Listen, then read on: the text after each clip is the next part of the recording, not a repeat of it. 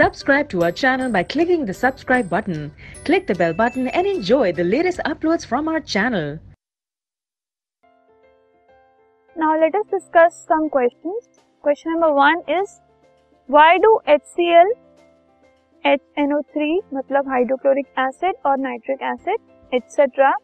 show acidic characters in aqueous solutions while solutions of compounds like alcohol, glucose, glucose do not show acidic character. हमें ये बताना है कि HCl, HNO3 मतलब hydrochloric acid, nitric acid ये जो हैं ये एसिडिक कैरेक्टर्स एक एक्वस सोल्यूशन में मतलब एक्वस सोल्यूशन मतलब कंटेनिंग वाटर एज सॉल्वेंट तो एक एक्वस सोल्यूशन में ये एसिडिक कैरेक्टर क्यों शो करते हैं बट अल्कोहल और ग्लूकोज एक एक्वस सोल्यूशन में एसिडिक कैरेक्टर शो नहीं करते ये हमें बताना सो एच सी एल और एच एन ओ थ्री की जब हम बात कर रहे हैं एक एक्वस सोल्यूशन मतलब उसमें सॉल्वेंट वाटर है।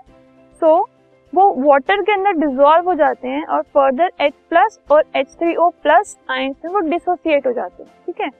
जैसे कि HCl है वो डिसोसिएट होकर H प्लस और Cl माइनस बनाता है।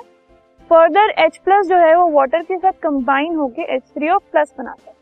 तो अगर कोई भी एक कंपाउंड या फिर एक एसिड अगर वो ब्रेक हो रहा है H प्लस आयंस में वाटर के अंदर तो वो एसिडिक कैरेक्टरिस्टिक शो करेगा।